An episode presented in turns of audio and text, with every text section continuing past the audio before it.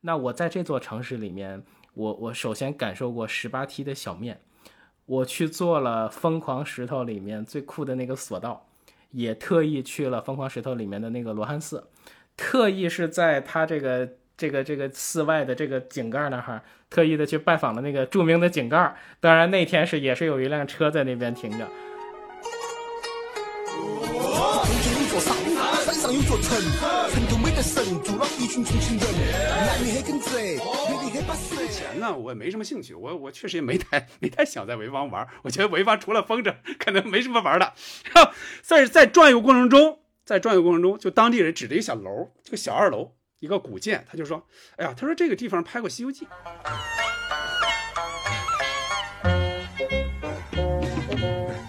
娘子，娘子，你怎么这么重的呀？啊？呃，用他家这个窗户来拍这个景嘛，在他家好像换了一个三百瓦的这个大灯泡，为了让那个窗户那个灯更亮。那老人还说了一句，说当时还花了好多电费，然后剧组也没给也没给报销。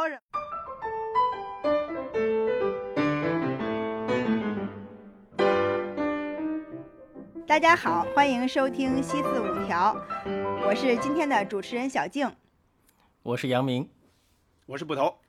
嗯，今天我们这期节目呢，听起来可能会让你心里有点种草。呃，我们今天说点什么呢？每当我们回忆一部古早味的影视剧的时候，“真实”这两个字一定会不断的被提起，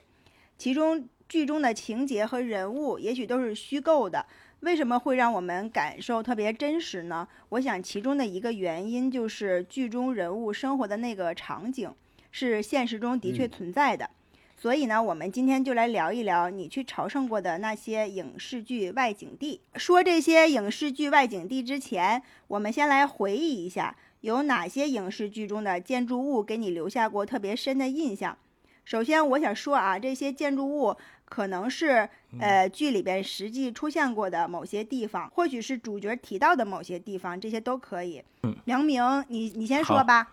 好，那我我先来哈。呃，这个既然咱们这个节目是西四五条嘛，所以我就是离我生活其实最近的地方就是白塔寺东家道了。这个也是我们之前说过亚洲导演 用的一条街道哈。从空镜子也好，泥鳅也是鱼，八兄弟一个著名的一个街角哈。呃。白塔寺的白塔，然后再转场到北京的另外一个，就是北海公园的那个白塔，呃，它也是慢慢成为我生活的一部分。我经常带孩子在那个公园里走。呃，北海公园里面其实从濠浦线往里走有一个画舫斋，那个里面是当时陈凯歌导演在拍梅兰芳的时候他们用到的里面的一个场景。呃，经常在那边走的时候，包括画舫斋，因为疫情关闭之后再开。呃，现在在那里面走的话，那个感觉非常好，就是那场著名的游龙戏凤是在里面拍的。哦，嗯嗯，然后那呃，我其实这个是我可能之前说过的哈，就是那个时候来北京，我通常都是特意还从阜成门下车啊，还要走一走这个这个翟志刚、孙燕相遇的那些地方。对对，呃。对，然后另外跟我生活很贴近的一个就是赵宝刚导演的这个《东边日出西边雨》里面的那座艺术感很强的别墅，那个对我来说应该是童年很向往的一个地方。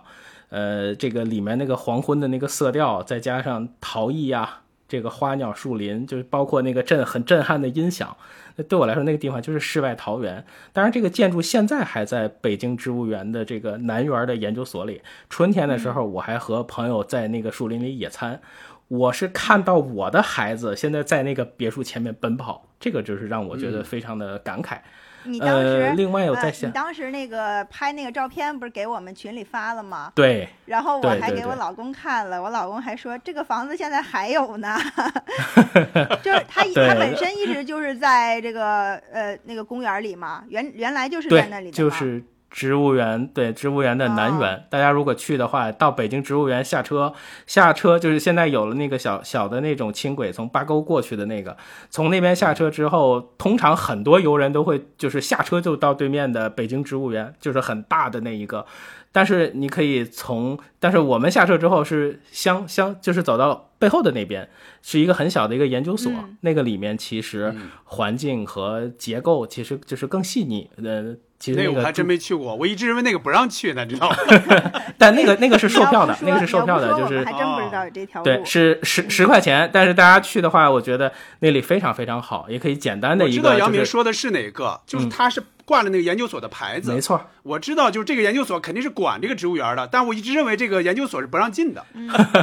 其实那个研究所里面，它有过去的那种温室啊，或者就是有非常多的稀有的一些植物都会在里面，应该是过去最好的一个植物园。然后往里面走，它基本是在一个中心的位置，呃，那个里面可以相对简单的呃这个铺上垫子呀、在里面就是感受，呃，如果真的是有云的时候，你躺在那边看云，就简直就是很幸福，而且你真的也可以听到那个。鸟的叫声，呃，另外到零八年的零八年，我是刚到北京。那其实最初陪我一起走过的那些时光的是，如果电视剧就是《八兄弟》，电影是《即日启程》。呃，应该说亚洲导演是找到了北京所有的现在能找到的这些跟旧时时光或者旧时影像有关系的所有地方，从那条最美的路开始，呃，像历代帝王庙、北海研究所。故宫、东岳庙、国贸，我每次其实走到那儿都抬头看看，我也觉得那家人还是在那个楼顶上生活。包括国子监啊、地坛啊、东棉花胡同十五号。另外，我想讲一个我们探秘，就是包括那个电视剧里面一个未解之谜被打开的过程。就是有一次我们呃参加了一个，就是在电影学院当时有一个星空演讲。那个活动结束之后，我当时跟小飞和晨曦我们一起。这个就说路过北影厂，我们就说我们进去看看。后来我们进去之后，呃，在一个就是我们就顺着左手边走，当时就是这样过去了。过去之后，我们突然间回头的时候，发现了一个月亮门。其实那个就是我们当时看那个电视剧、追着看那个电视剧时候找的一个场景。呃，那个瞬间其实还挺奇妙的。呃，因为我们当时那段时间就一直在聊那个戏。嗯，是哪个？呃，就是它里面有一个应该是叫老姚吧，就是这个角色，就是在扫厕所，然后每次都去调戏这个调调戏那个女的那个对，都调戏苏春喜，对，就就是那个厕所，我一直在想，因为那个看到它的颜色，看到它的这种状态，我也一直觉得可能就是在国子监附近，就是那个味道。我以为是在南池子附近。对，大家都会有那种错觉，但实际上它就是在北影厂一进门。当然，北影厂里面它有很大的一个空间是作为置景改造，或它会在里面拍过特别特别多的戏。但是生活里面，突然间我们在一个夜晚发现了那样一个角落，那个真的是还挺还挺激动的。呃，刚才其实提到了即日启程，呃，从国那个时候从国贸下班之后，就会从长安街上回来。那即日启程最后一个镜头就是从长安街上那个镜头摇起来，呃，小夏和范伟饰演的那个角色告别，呃，所以我就是说，我就印象里面就是奔着那个长安街就一直走了，而且那个电影里面还有当时大望路那个红色的那个那个建筑，呃，另外这个鸭儿胡同的广化寺也是在那个电影里面出现过很多，包括最著名的我回家。在路上会路过金融街，那当然就还有那句著名的费轱辘。嗯，另外让我印象最深的就是我们三个人一次一起吃饭路过的那次官园桥，那个也是我影视剧里非常喜欢的一个地方。嗯，好，不透。哦，好。呃，这个问题呢，就是杨明说的比较细哈。嗯。呃，我开始没有这么理解就这个问题。杨明差不多可以把第二个问题里边都说了。对，我就想这个问题有点像第二个问题了，那我就先把第二个问题这个 白塔寺的东夹道，我我我先说一下白塔寺东夹道啊。本来这个我是放在第二个问题去说的。嗯，这个确实也是我很早就注意到的，就是在。呃，真正的来北京之前，我是不是说的之前上学的时候来北京玩儿？就是真正的来北京来工作、来落户之前，呃，我是啊没有落户啊，到现在户口也不是北京的，就是真正的以北京为家，以北京为家这个感觉。在这个之前，我是我是不知道的，不知道这个白塔寺这个度假道的到底在哪儿。来了之后，然后慢慢就知道了，什么像贫嘴张大民的幸福生活里他出现过。刚才杨明说空镜子里边他多次出现，对吧？就是它简直就是空镜子里边贯穿始终的那么一个镜像，高处有一个白塔，这一长溜的红墙，对吧？孙燕、孙俪、马黎明他们很多很多次的从这儿走过来走过去，走过来走过去，哎白天晚上走过来走过去那。个白塔寺里那个白塔和北海里那白塔不是一个是吗？当然不是一个，不是一个，我一个高，那个 北海里的那个白塔要高，要高很多啊。嗯，对，白塔寺就叫白塔寺，白那个北海那个是真正的一个更高的一个白塔。小静，如果在对，如果在景山上，如果往是的，两个都能看到，可以看到两两两座塔。两个都能看到。我前几天刚去了景山，两个是一块儿都能看到的是啊。是呃，就是这个呢，我到北京之后，我曾经坐公交也好，或者开车也好，曾经很多次经过那儿，然后我知道了，哦，这个叫白塔寺东夹道。哎，但是我呢，我总不合适就停下来，是开车也好，或者公交车也好，不太合适停下来去胡同里看。直到二零一八年的正月的一天，我和家人专门去那个 胡同里 走了走，转悠了转悠。那天天气特别好，差不多，因为它是正月嘛，已经有一点早春那点气息了。我在胡同里就慢慢慢慢的走，我就找那个空镜子里那个感觉。然后胡同中间那个地段，我不知道现在有没有啊？就当时是开、开了一个，当时是开了一个咖啡馆的，嗯，你可以要杯咖啡，坐在他那个房顶上，对。非常近距离的看眼前的白塔，当然可以俯瞰这个整个的这个胡同，对吧？对对对，后来呢，后来呢，就是拍拍《钢的琴》和《耳朵大有福》的那个导演张猛嘛，张猛，他二零一六年他拍了一个电影叫《一切都好》，这个我还真是我冲张猛啊，嗯。冲这两前面这两个戏，我专门去电影院看的。嗯，这个电影啊，他也是在这个胡同里取了景的有，张国立张国立啊、范伟啊，对啊，俩人在这儿有好几个戏。对，但是空镜子里边那个北京味儿，就尽管这胡同还是一条胡同，但嗯那个北京味儿，我觉得完全出不来了。这个片名叫《一切都好》。其实这个电影里的一切都不怎么太好，这这是我当时看这个电影的感觉。你们说的这电影啊我没看过呀，怎么的？呃，这个这个是张猛一个比较差的一个电影吧，嗯可以这么说啊。接下来我说一下我在什么春节档特意，感觉是特意被安排的一部它电影。是它是它应该是一个改编的片子，改编从国外的一个片子改编成中国的一个片子，但是应该能看出来是比较仓促的，尤其是觉得它不应该是张猛拍出来的这样的电影。嗯我接着说我之前所想到的一些东西吧。嗯，我其实，在思考这个小静刚才提这个问题的时候，我其实只是想了一个地方。嗯。我只是只想说一个地方，嗯。由这一个地方来，我来说三部影视剧。嗯。就是我我想说的是，全北京甚至全中国最著名的一个地标性建筑，就是天安门，或者说天安门广场。哦，我觉得是除了那些政治意义更强烈的那些影视剧，嗯，关于关于天安门，我想的就是三部三部影视剧。嗯。首先就是《士兵突击》，班长史金他就要退伍了，连长高成问他你有什么要求，尽管提，因为他是他是意味着就是史金是有一些牺牲的，所以就是高成觉得对不起他。然后史金就半开玩笑的说：“说成天说咱们又保卫首都啊，保卫首都啊，可连可那个连天安门我都没看过呀。”就当天晚上，当兵的开着车，就拉着史金和高成高连长就到了长安街。快到天安门的时候，高成就跟司机说：“开慢点，开慢点。”然后让史金好好看看他从来没有看过的，其实离这可能是并不太远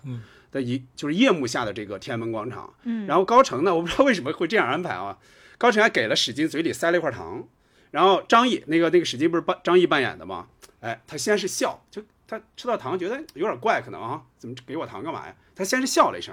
然后就开始哭了，最后就是哭的是完全的是泪流满面。我觉得他那个他那泪是什么呢？既有见到这个首都中心地带的这个激动哈，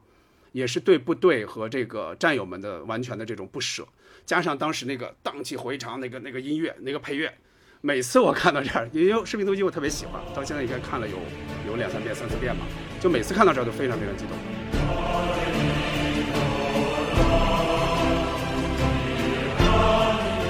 嗯，除了这个，还有两个电影，一个是《立春》，嗯，就蒋雯丽扮演的那个王彩玲，嗯他是小县城的一个文艺青年嘛，然后在梦想和现实之间就苦苦的挣扎吧，可以说是。他就一心肯定是想去北京工作，寻找他的那个艺术梦想，但是呢，他总是被人骗，是吧？去了之后，他去过北京还见过那个人，就是好像是怎么着，就是他老骗他，他觉得乡下人很好骗，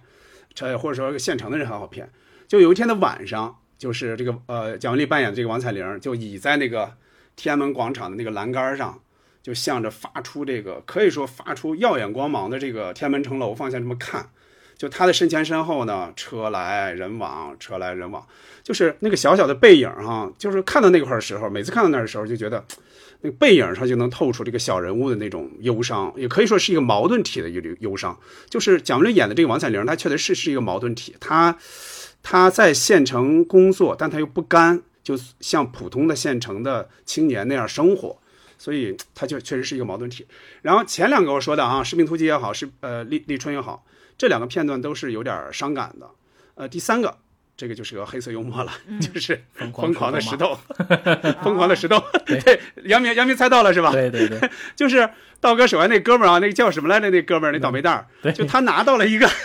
就是黄渤他们造的那个对假冒的那个。那个那个不是道哥手下的，那个就是他厂里头的职工，就哦，是厂里的厂里哦，那我记错了，是厂里的，对对对，我还想我还想怎么黄渤还会怕骗他呢？对对对对，是厂里的职工，职工他就哎，他无意中拿到了这个这个中奖的这个凭证他，大冬天啊，从四川 配乐也特别有意思。我爱北对，千里迢迢，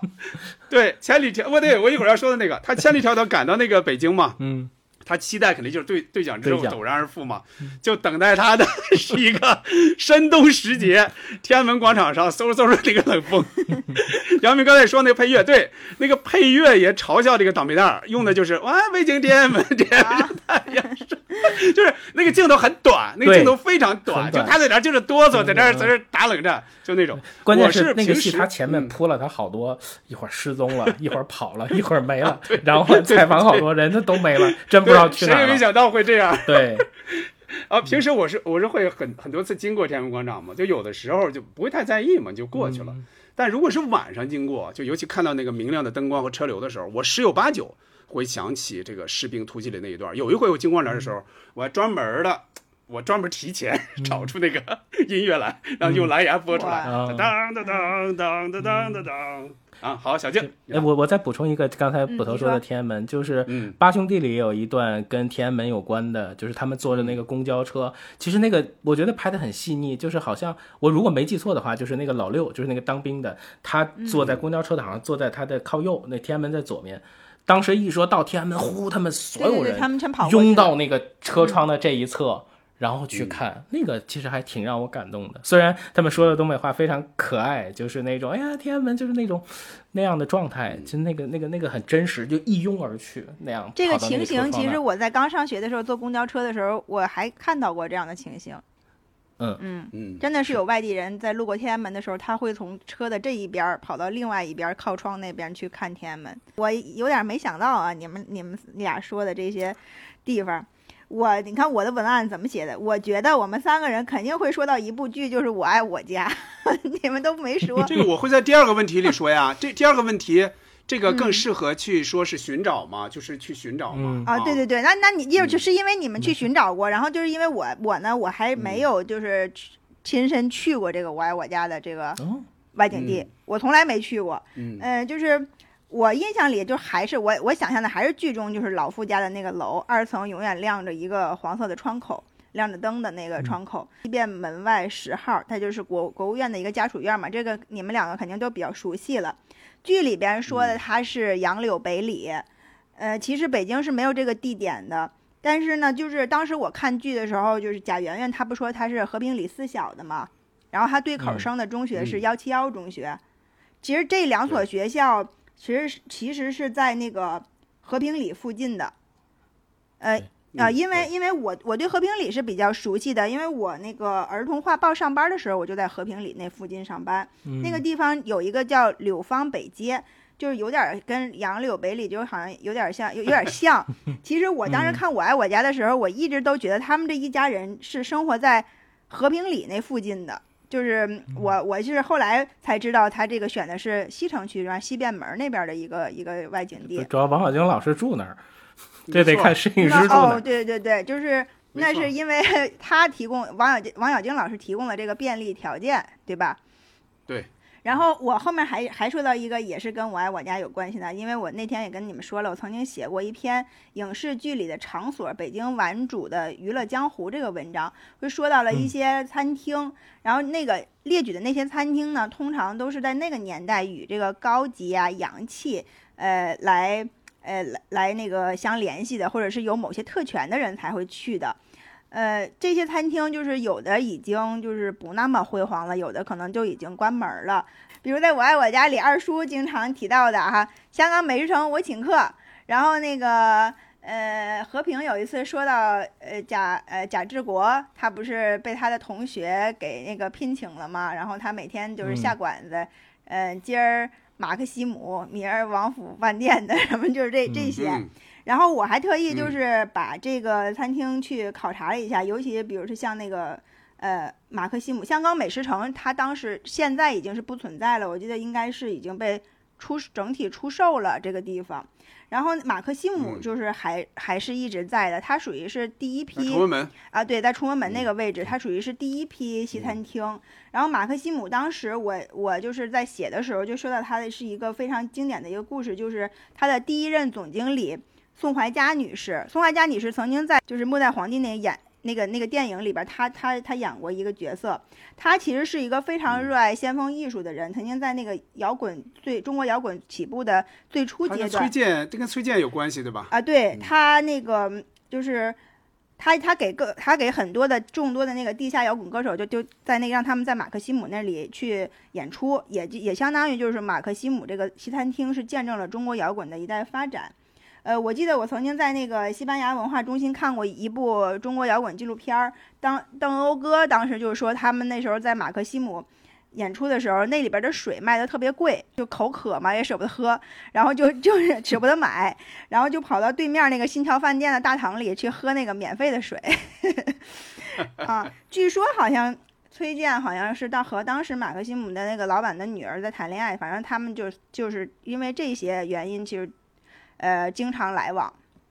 呃、嗯然后王府饭店呢，也是就是在剧里也提到的，王府饭店现在还会有那个大牌楼存在，然后那个现在已经盖已经叫王府半岛酒店了。呃，我嗯我记得当时王府饭店有有一张老照片儿，就是特别的有名。王府饭店那个大牌楼那个门口停着两辆车，一辆是金色的劳斯莱斯，还有一辆是黑色的奔驰。这两辆车的车牌号就是一个是嗯京零一六四个九，一个是京零一六七七八嗯八。就是本身这两个嗯车牌号就都是价值不菲的，但是后来据说这个金色的劳斯莱斯被别人购买了，但是王府饭店目前它还会有这种挂着两个挂着京 A 四个九四个八的这样豹子号的这个这个劳斯莱斯，就是作为他们的那个贵贵宾车，这还都是其实这些地方它都是代表了那个北京曾经特别有权贵的人。呃，经常去的一些地方，包括我们看那个呃与青春有关的日子里边儿，他也经常会说到那个老莫餐厅，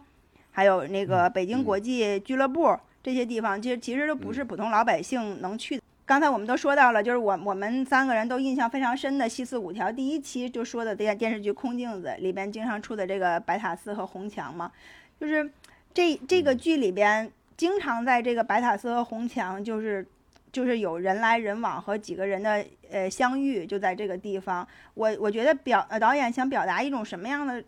情形呢？可能就是实实在在存在于我们生活中，就是这样一个地方，我们每天都路过，它是一个。它特别像是一个见证者，就就包括像捕头刚才说的天安门广场，它其实就像一个见证者，它见证了人的人和人之间的关系，比如说偶遇呀、久别重逢啊，或者是人谁去寻找谁，就是它是不变的，变的其实就是来来往往的人和和他们之间的这些情感。那有没有因为你爱上了一一部剧，去主动去寻找这个真实存在的外景地呢？就，呃，这这里边我们可以主呃主要说一下你寻找外景地的一个过程，这样的一个故事，比如通过什么线索找到了，和剧情的画面做对比，你会有什么样的不一样的感受？那我们就一人一个轮着来哈，那个还是杨明，你先说一个。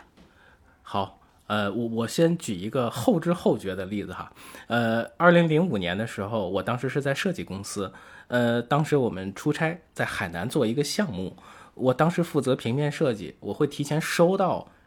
酒店寄过来的宣传册，因为它里面有这个会议室，有这种会场的照片，我们要做一些效果图贴进去，到现场之后再执行。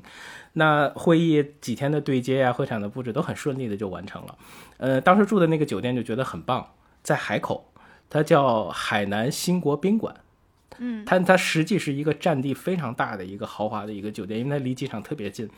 呃，外面就是海，它里面呢就有一个特别大的一个游泳池。我后来在看电影，我那个电影是《非诚勿扰一》，我当时在双井那个电影院看的。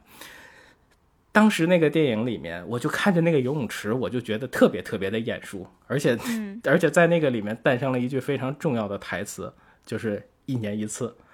这是一个非常有意思的一个，我后来才有这种对应上的感觉，因为它当时这个蓝色的池水，再加上那个黄色的那个跳板，就是当时我在那个现场的时候就觉得这个配色非常美。后来在那里面看到车晓跟葛优老师的那一场经典的戏，就让我记住了这个地方。我后来在网上查资料，确实是这个地方。我到现在还留着那个宣传册，我就有时候会打开看到那张照片，我觉得这是个非常有意思的一个回忆。嗯，嗯。啊，姚明说到的是偶遇啊，有偶遇我会放到后边再说。呃，我先说，就是我爱上一部剧之后，我主动，或者是爱上一个电影之后，我主动去寻找这个地方哈。呃，刚才你们俩其实也都提到了，就是我爱我家这个国务院宿舍，我还想再多说两句哈。嗯。其实我们都知道哈，就是这个国务院宿舍呢，其实只是借用了一些景别，对吧？对。对。就是除了摄影师和道具师，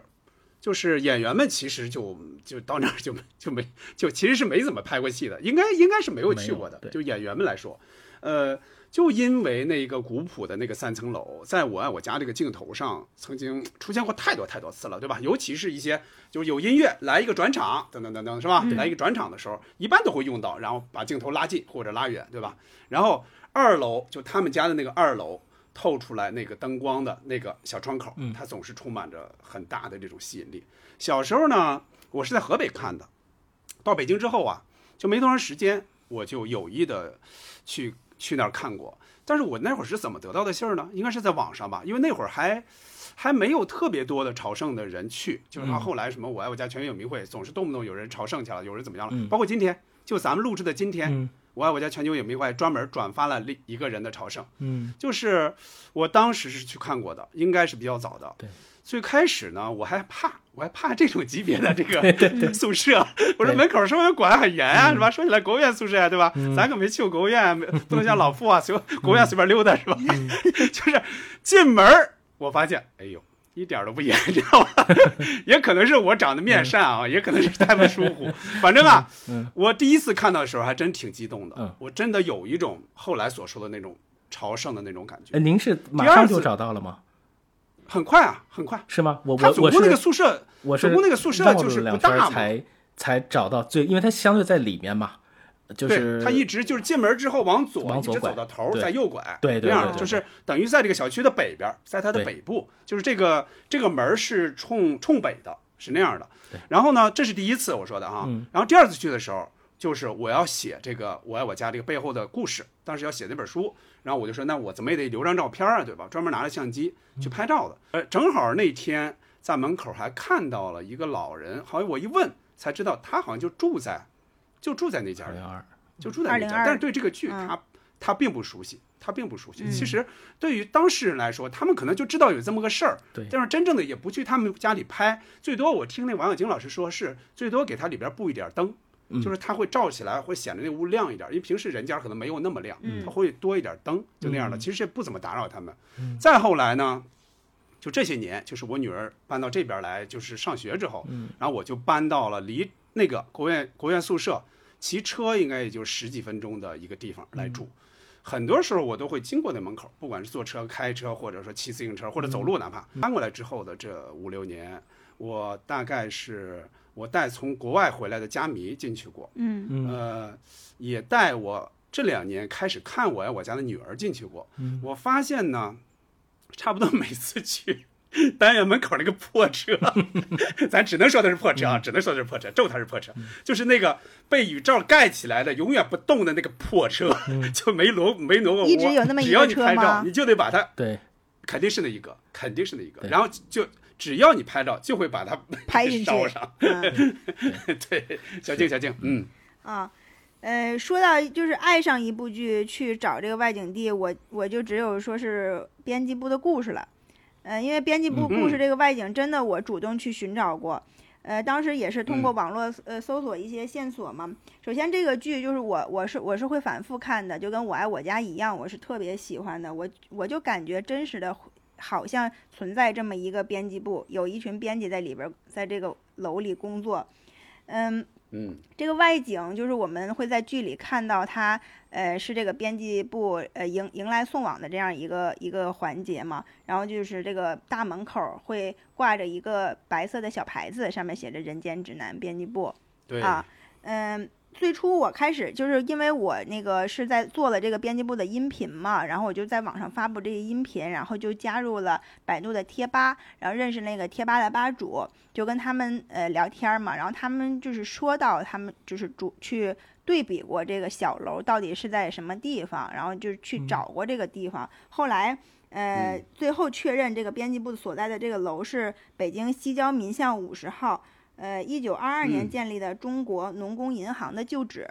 啊，嗯。然后我就我我就去看了，当时去就是去这个西郊民巷嘛，然后找到了这个楼，找到这个楼呢，就是这个楼是地下一层，地上两层嘛，就是看起来其实不是很高大，它是一个民国时期那种欧式的建筑，嗯。我们曾经在这个编辑部故事里面有有那一个镜头，应该是第三集吧，应该就是感受过这个楼的内部。葛玲和李东宝他不是在呃楼梯间那个地方打那个康乐棋，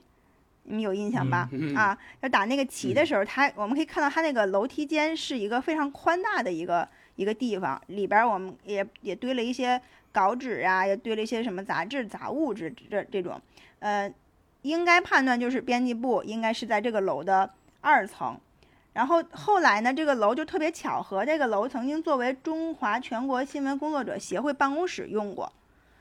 啊，然后哦。然后然后我再回想，就是编辑部故事里的这些编辑，其实也是新闻工作者，就是有一种特别像梦想照 进现实的样子，啊，但是这个 中华新闻工作者协会现在已经搬到朱市口那边了，就前一阵儿我不是还去了嘛，这个楼已是已经是，就是我当时去看的时候，这个楼是闲置的状态，它外边这个门什么的都是关着的，就不能进。但是我就是给我感觉，这个楼当时看的时候。不如电视剧里显得那么高，它其实不不太高，就像是一个炮楼，特别像，就是它应该好像就像比那个比那个我们知道那炮楼高稍微的大一点儿的，就是四四方方那样的一个四方体。因为我们看它嗯，我们看到那个剧中好多都是正门儿的那个镜头嘛，就显得它有点儿高大。其实呃，就是我想象这个楼好像还要去仰望它，其实它体量不算很大。呃，那我再说说我刻意去拜访过的呃真实的外景地哈。呃，我我是去的是冲着《新白娘子传奇》去的，啊，就是观音菩萨曾经点化过“有缘千里来相会，须往西湖高处寻”，啊，我就是在就去了西湖啊，呃，就特别你这个牵强了，这个不不不，听听我听我说完，听听我说完，我就去了西湖，就非常放松的看了三天夏天的西湖的风景啊，去看了它黄昏、晴天、雨天这样的雷峰塔，然后我就转场南京，去了鸡鸣寺。呃，我之前是看了《鲁豫有约》采访孟非，于是就是心里面就会有一个南京的地图。呃，我其实也想很想提醒，就是想去南京玩的朋友啊，你如果拿到了一个一份先锋书店的区位图，你看了它的分布，就是南京基本所有的人文风景，你就去玩了百分之八十。呃，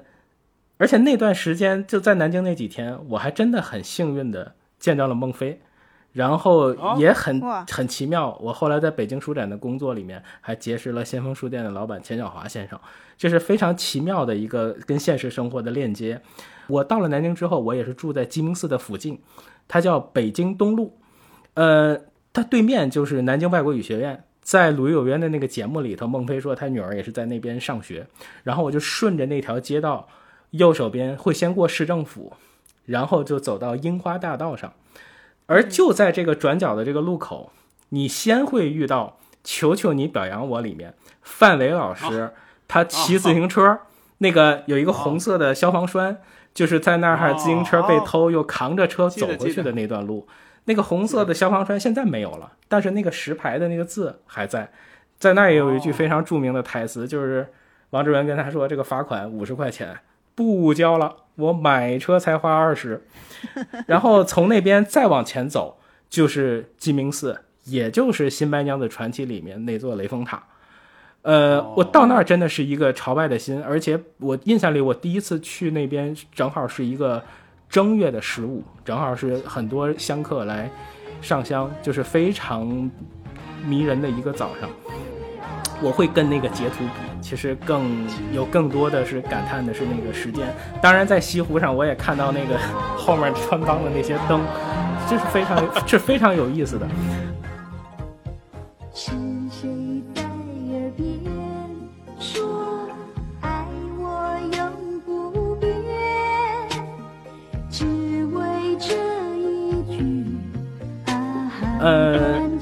再顺着这条樱花大街往里走，你可以看到台城，紧接着看到明城墙，也是求求你表扬我的第一个摇臂的镜头。哦，这样你就会进入玄武湖。那这样打开的又是娄烨的一个世界，你可以看到推拿里面一场非常重要的戏就是在这儿拍的，而且春风沉醉的夜晚里面又有大量的这种灰蒙蒙湿湿的这种南京。呃，当然《浮城谜事》是在武汉拍的，但他们这几个座城市都是非常非常有质感的。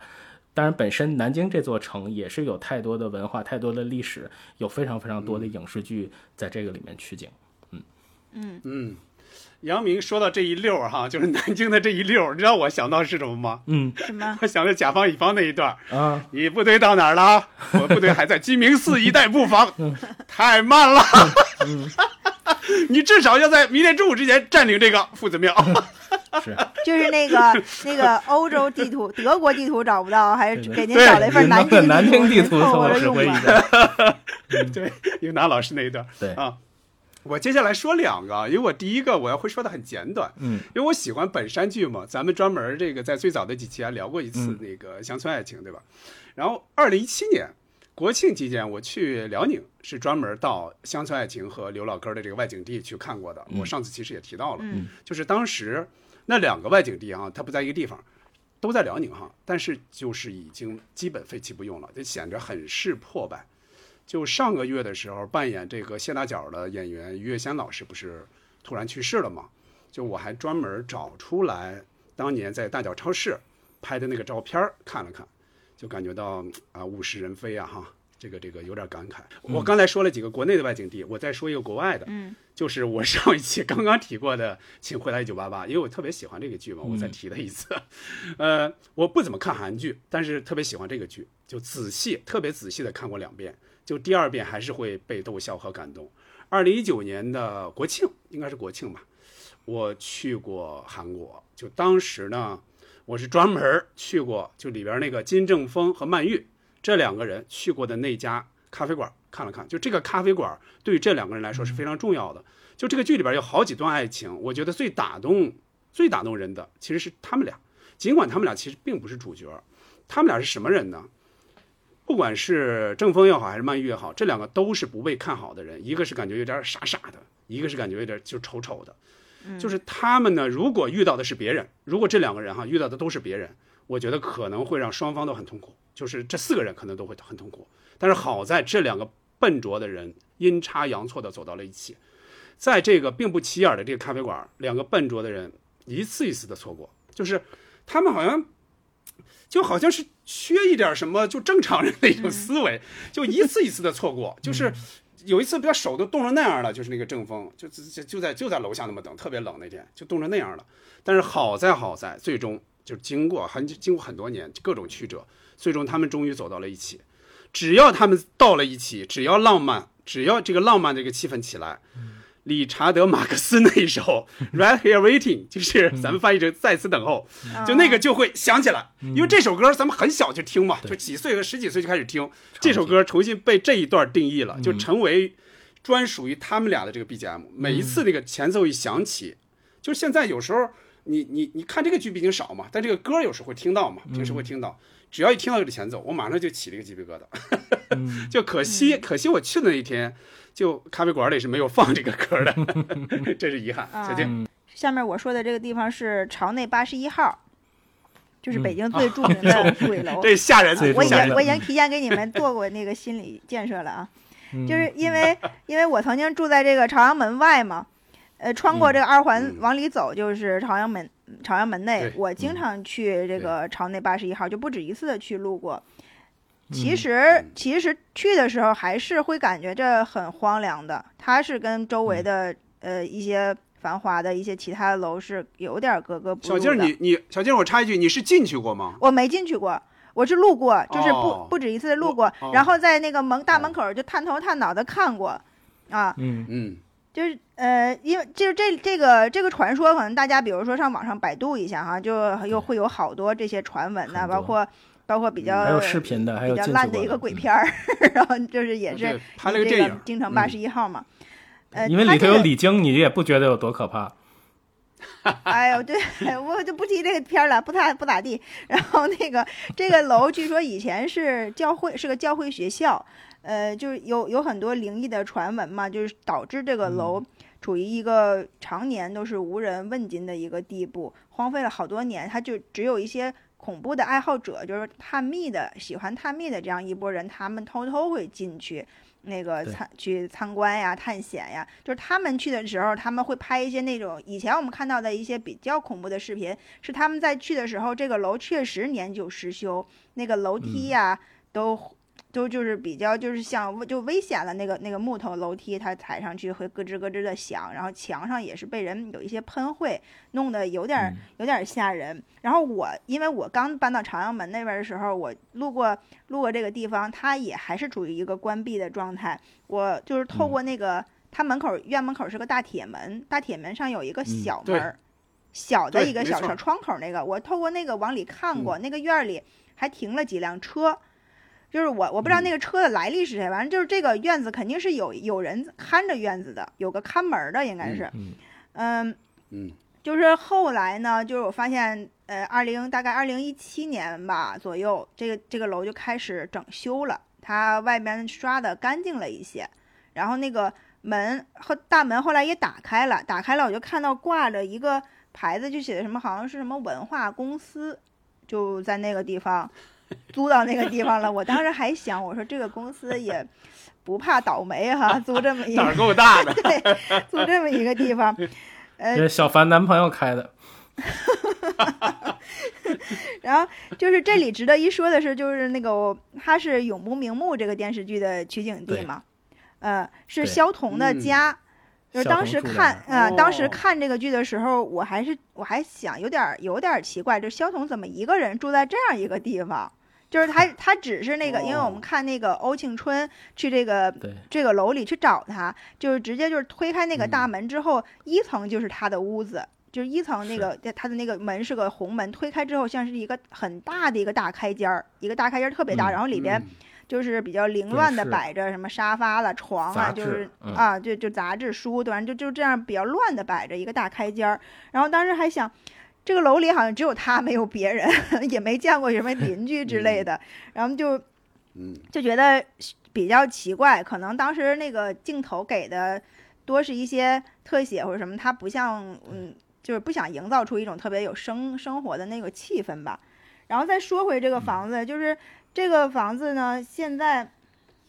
呃，其实我觉得它是保存的相当完好的一一个建筑，在这么一个地段儿，它不应该是这么没价值的被舍弃的一个东西。但是官方的解释就是说，它的因为修缮它的费用太高了，所以就是没有单位可以承接它，所以就这么就这么一直荒废了。就并不是因为有那个死过人呀，或者是闹鬼啊这些嗯这些传闻，但是毕竟它是有这么一一层这个阴影这种悬疑的东西在的啊，也就无法考证了。就是我觉得这个楼一直没有被利用，还是比较可惜。我我们刚才说到孟非跟孟非老师相关的一个城市是南京，那我再说说去过，因为他去过的另一个城市是重庆，因为当时确实还挺喜欢孟非的，呃呃，这个是他生出生的城市，南京是他现在生活的城市。那我在这座城市里面，我我首先感受过十八梯的小面，我去做了疯狂石头里面最酷的那个索道，也特意嗯去了疯狂石头里面的那个罗汉寺。特意是在他这个、这个这个寺外的这个井盖那儿，特意的去拜访了那个著名的井盖。当然那天是也是有一辆车在那边停着，呃，其实是跟电影里这这是一模一样的场景，嗯嗯，但是你去的时候总感觉就是会可能他们一直都在啊，或者就是也愿意偷偷的探出头看看那个旁边的旅店是不是还郭涛他们还在那个上面去去拿着望远镜去坚守。呃，因为重庆也确实是一个非常魔幻的一个城市，它的建筑啊，它的这种地形，包括它的一些地貌，所以包括像刺杀小说家呀，或者一些非常中国优秀的西南的摄影师，在那边都拍出过非常非常好的片子。呃，如果再说北，我再补充一点北京的哈，北京的话。电影《独自等待》其实是给我很多惊喜的。当时我是在天津生活，但是我看到《独自等待》里面的冯联广场，呃，七九八的这个东八时区，还有北京站的一些点点滴滴，还有就是大山子已经消失的一家汉堡店，呃，《神探亨特章》里面就是对中关村和双榆树的特写，这些是是这些生活的镜头。总会让我再去看电影的时候，感觉六哥依然在这个街上驰骋，保护大家的安全。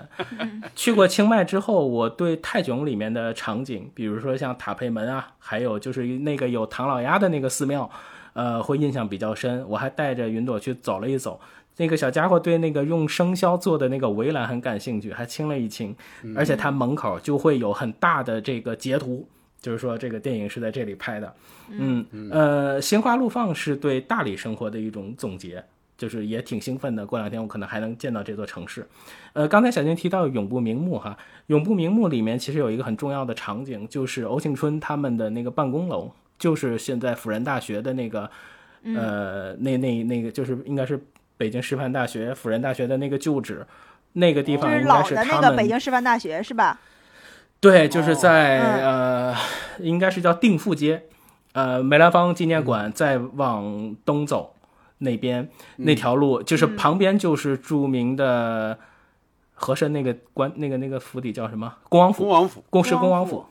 呃，那个地方除了就是他们就是公安局整个的戏都是在那儿拍的，你可以见到欧庆春、李春强他们在那里面拿着自行车，然后来回溜达呀，他们一起骑车从往外走。呃，那个地方还有一个很重要的拍摄过冯小刚的手机，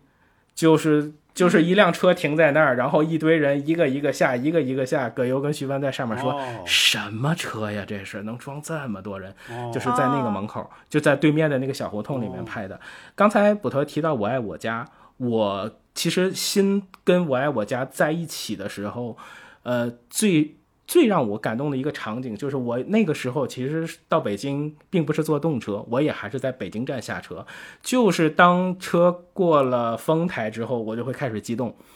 慢慢的，你先会看到会驶过天坛，然后再一点一点奔着二环的那个方向走。我爱我家就有一个场景，就是从东便门那样拍过去，一列火车从暮色中那样开过。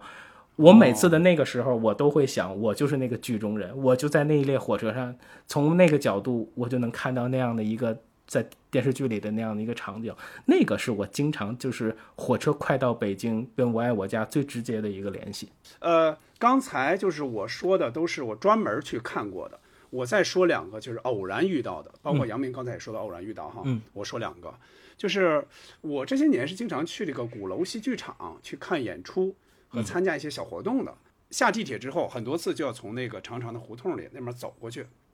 拐角有一个很破败的一个寺庙，那个是很多次经过的，但是呢，我就从来没有在那个门前地那么端详过。然后也没有跟影视剧联系起来过。直到哪一次呢？就是我想想，应该是零八年，零八年的一回，我到那儿去参加那个活动嘛，我富裕的时间还比较多，我也没什么事儿嘛，我就说那我就在胡同里多待会儿，我就没事儿，我就去拐角那个寺庙，我就看了看，这一看不要紧，我就看出来是小静特别喜欢的啊，《无悔追踪》电视剧《无悔追踪》里边多次出现过的那个重要的外景地，就是。就它它是个年代戏嘛，对吧？嗯剧中人经常在那儿聚集，那个就是一个寺庙嘛，就是一个小空场。嗯嗯嗯寺庙前面是一个小空场，总是会显那个寺庙的门儿，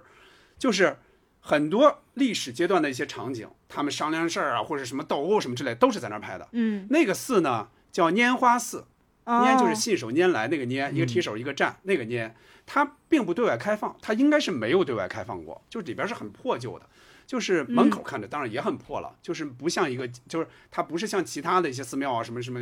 雍和宫啊什么之类的，那那天天津寺啊，就那些它是对外开放、对外营业的嘛，它没有，就是看上去非常的破败。但是从正面的细节，就那个那个他那个寺庙的正门，还是能看出一些电视剧里边的一些痕迹。小静如果有时间去看的话，你应该可能体会更多，因为你我知道你也非常喜欢这个戏。啊，接下来说另一个偶遇，这个年代就更久了，嗯就十几年前呢，我在一个行业报做记者，有一次呢，我去潍坊采访，在采访过程中有一天的半天儿有一个小空，就当地人就说：“哎呀，带着你去一个小公园转转吧。”叫什么呢？叫石户园。户是哪个户呢？就一个草字头，一个勿忘我那个勿，嗯就是古代啊那官员上朝的时候拿那个白白色那个板子，嗯那个象牙板，就是所谓十户，就是说这个这个这个园子其实面积很小，就只有十个户板那么那么大。就去之前呢，我也没什么兴趣，我我确实也没太 没太想在潍坊玩，我觉得潍坊除了风筝，可能没什么玩的。然后在在转悠过程中，在转悠过程中，就当地人指着一个小楼，这个小二楼、一个古建，他就说：“哎呀，他说这个地方拍过《西游记》。”啊，我说你可撞在枪，我说你可撞在枪口上了，因为《西游记》我前二十五集我是能背的那个台词，知道吗？然后我马上想起来，他都没说是哪一集，我说寄收猪八戒。高老庄吧？就是那？一集，就高老庄那一集，啊。就是高翠兰就高小姐被锁在那个小二楼上，被啊，锁在二楼上，就那个房子，就那个房子，就孙悟空后后来不变冒黑烟，成高小姐，然后那个猪八戒飞进去那个，对，没错，没错，就是那个，就是他他变成高小姐之后，在那个屋里去捉弄猪八戒，也是在那个屋，就是那个小二楼，呃，哦，包括小楼旁边的那个亭子，还有那个池水，嗯几乎都是一模一样的，都没变就它没有多少变化，嗯没有多少变化，就是我一看。哎呀，我说连同这个楼带下边，我觉得都是似曾相识。我说我多少年前我就几岁的时候我就见过这儿啊。我说，啊，就那么一说，我就我就来兴趣了。我说你，我说咱们在这多待会儿吧。我就在那待了很长时间，我就反复琢磨啊，当时是怎么拍的，哪哪哪哪哪哪啊。就我觉得影视啊，影视外景地它的魅力在哪儿呢？就你喜欢那个影视剧，你到了当时当地，就你就跟那些就一一的联系起来了，就跟那些经典画面一一的进行对照。哎，你看哪些地方是相同的，哪些地方不一样？就包包括跟杨明刚才说，消防栓没有了，但是这个地方还在，是吧？嗯就你这样想想他当时怎么拍的，然后想这个背后的故事，你觉得非常有意思。而且呢，你看过现场之后，你就对那部剧的这个相关的这个情节也就理解更深了。这是我的一个感受哈，因为咱们后来也都接触过一些小剧组之类的吧。就是按理说哈，影视剧的选景它是带有一定偶然性的，就是说。你这个景儿这个景儿可能可能都差不多，最后选了一个，对吧？你就比如刚才说到这个《我爱我家》这外景地，那就是王小晶老师他在那附近住，他选了什么铁道部的院子啊，选了哪个院子，最后哎选到这个，然后윤导老师说哎说这个还行，这个符合老傅那个身份，所以我就选了那儿。就是说它带着偶然性，但是一旦选定，一旦被拍摄，一旦被记录下来，嗯，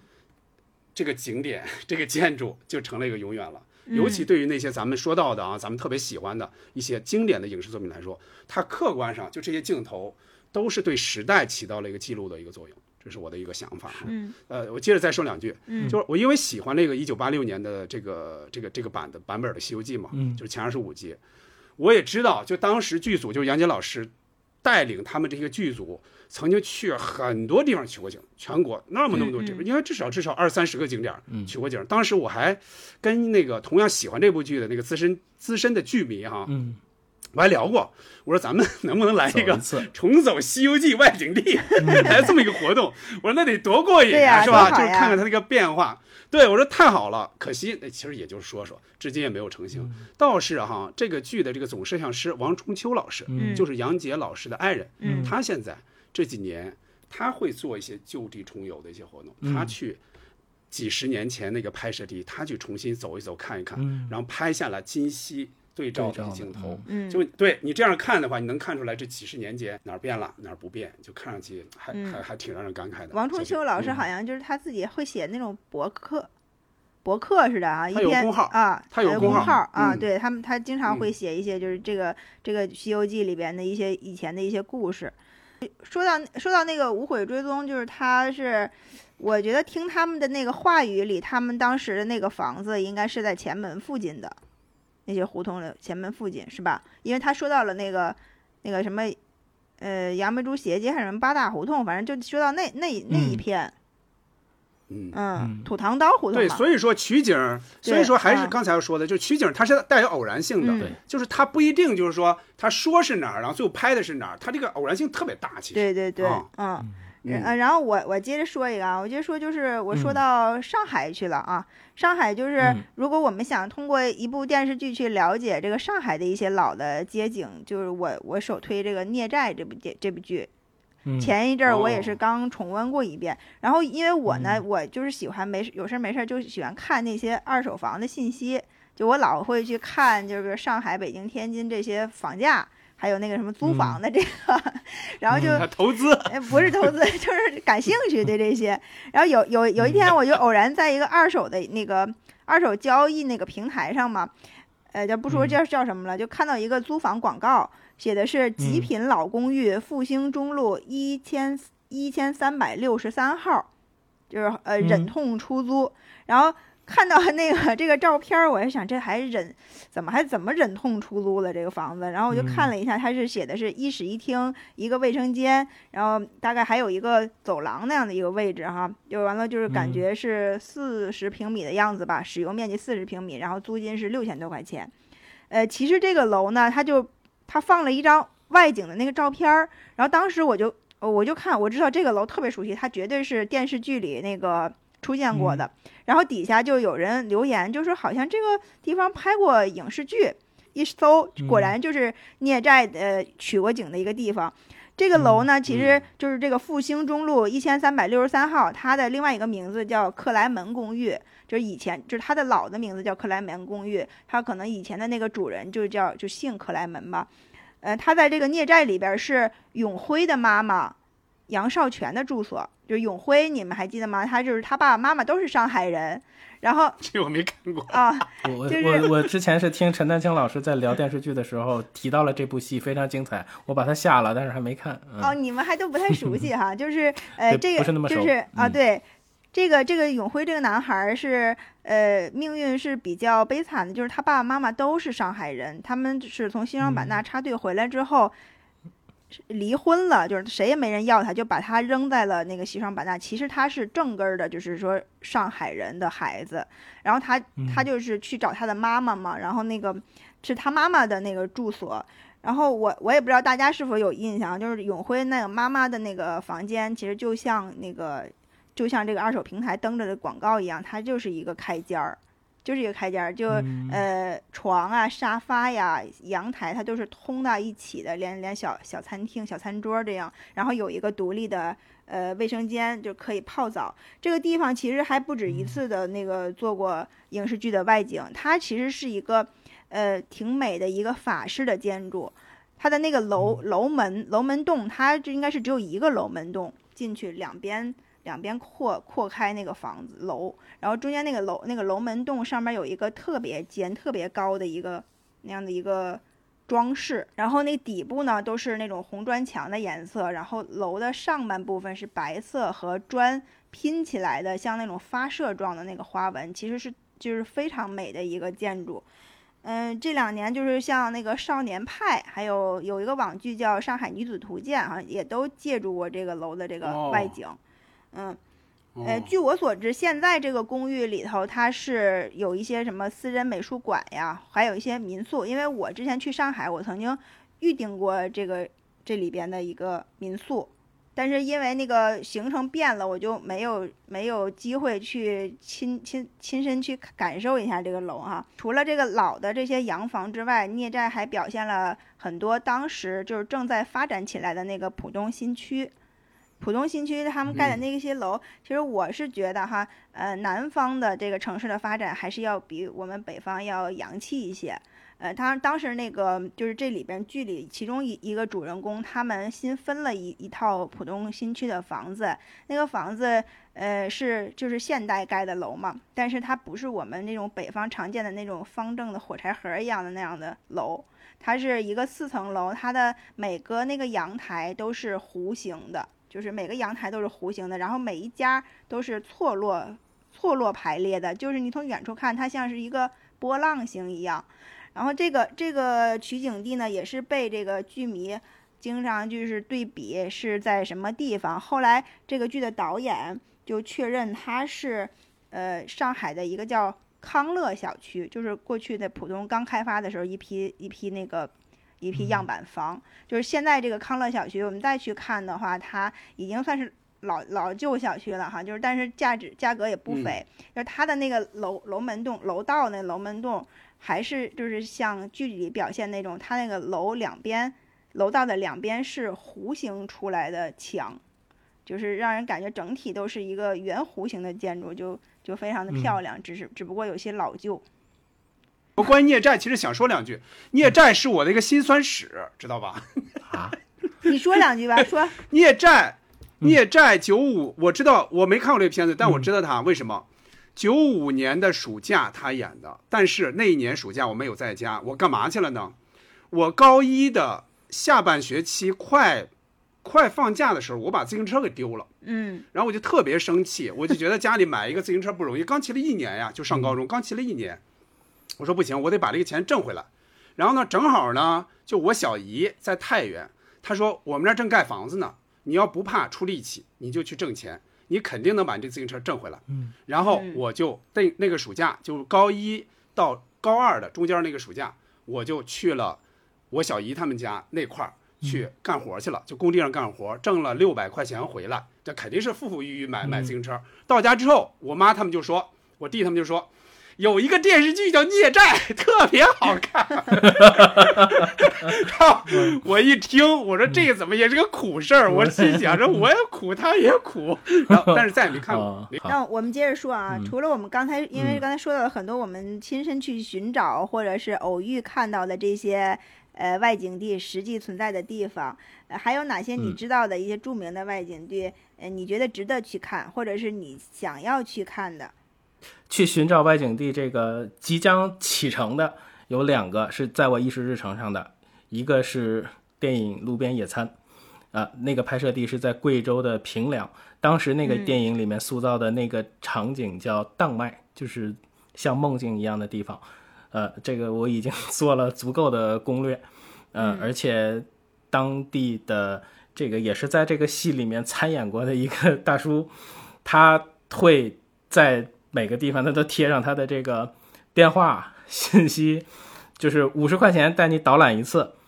呃，就是这个 当时跟跟导演他们拍戏的这个，因为他在电影里面大概露过两面儿，所以这个地方是我一直很期待的。一个是贵州的，首先贵州的美食，因为我有有在贵州，这有有在北京生活的朋友，他是贵州的，所以他呃会跟我们分享很多贵州的美食，像这种中秋节啊，之前我吃过很多贵州的月饼。所以就觉得这个北方的月饼和南方的肉月饼其实都没有它这种贵州的这个月饼好吃，它是那种火腿的，所以包括它当地的一些，比如丝娃娃呀或者长旺面一些，就是非常给我们介绍这些非常好吃的东西，我非常期待贵州的这个行程。另外一个就是之前跟你们说过，就是我非常想去一代宗师的拍摄地之一，就是辽宁的奉国寺，呃，是在辽宁的义县。呃，这座寺庙它距今整整一千年，是辽代的建筑。呃，我这个其实因为它相对来说这个路程会比较短，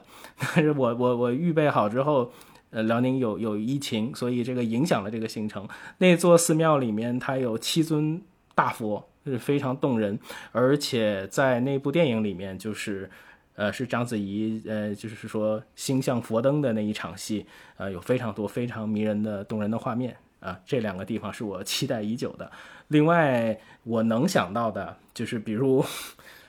呃，去得去张家界看看哈利路亚山，对吧？就是 去看看《阿凡达》里面的这个阿凡达嗯阿凡达的这个一个应该是一个动画草稿的一个来源吧。另外还有就是呃台湾的一个地方叫九份，呃，在网上它会被写到就是呃宫崎骏先生在创作《千与千寻》时候其中的一个梦幻的场景，但实际上这个地方出名是因为侯孝贤导演拍摄的《悲情城市》，呃，包括《恋恋风尘》的这种台湾味道很足的电影。当今年哎去年的金马奖哈，他还带着石之愈合，还有他的摄影师跟两个非常著名的摄影师，他们一起在那边玩儿，然后拍了非常多很有趣的照片，包括台湾的杨德昌导演，他《一一》里面的那个圆山饭店是我非常想去去看一看的。呃，如果可以出境的话，呃，花样年华的吴哥窟，这个我父亲去过，嗯呃，我我也非常期待，呃，在那边去感受一个日出和日落。呃，日本的镰仓应该是多重心情的一个地方。呃，首先他的这个小津安二郎，呃，黑泽明、石之愈合，他们就是有一个这样的一个传承，三位非常著名的导演跟那边有非常不解的缘分，包括小津安二郎跟黑泽明先生的墓地在那边，呃，石之愈合拍摄的这个《海街日记》，包括著名的动画《灌篮高手》前面的那个著名的场景。呃，其实上次跟郑老师我们一起去梁左先生那个墓地，我也在想，它其实它也是跟影视、跟这些文化有关的一种行走，它应该也，我觉得也应该属于这种去了解一部剧的一部分。呃啊，就是我听过呃马爷还有文涛他们一起聊埃及，呃，就是阿加莎克里斯蒂写的那些侦探小说，而且他们都聊到过在那个酒店的窗户，还有一些电影里面的场景相对应，这个也是对我来说非常大的一个吸引力。呃，还有一个就是心心念的，就是有机会如果能到意大利的话，我非常期待看那个朱塞佩·托纳多雷拍的那个他的时空三部曲，让我很迷恋的西西里岛啊，看看想看看那边的沙滩。那个天堂电影院，还有玛丽娜走过的地方。另外，这个其实也是致敬张悦老师，他我之前在他朋友圈看到他在意大利的那个行走，对是非常让我感动的。对对对对对，对，嗯这个就是我国内和国外就是非常期待想去看到的一些影视外景地。你说到那个《嗯千与千寻》，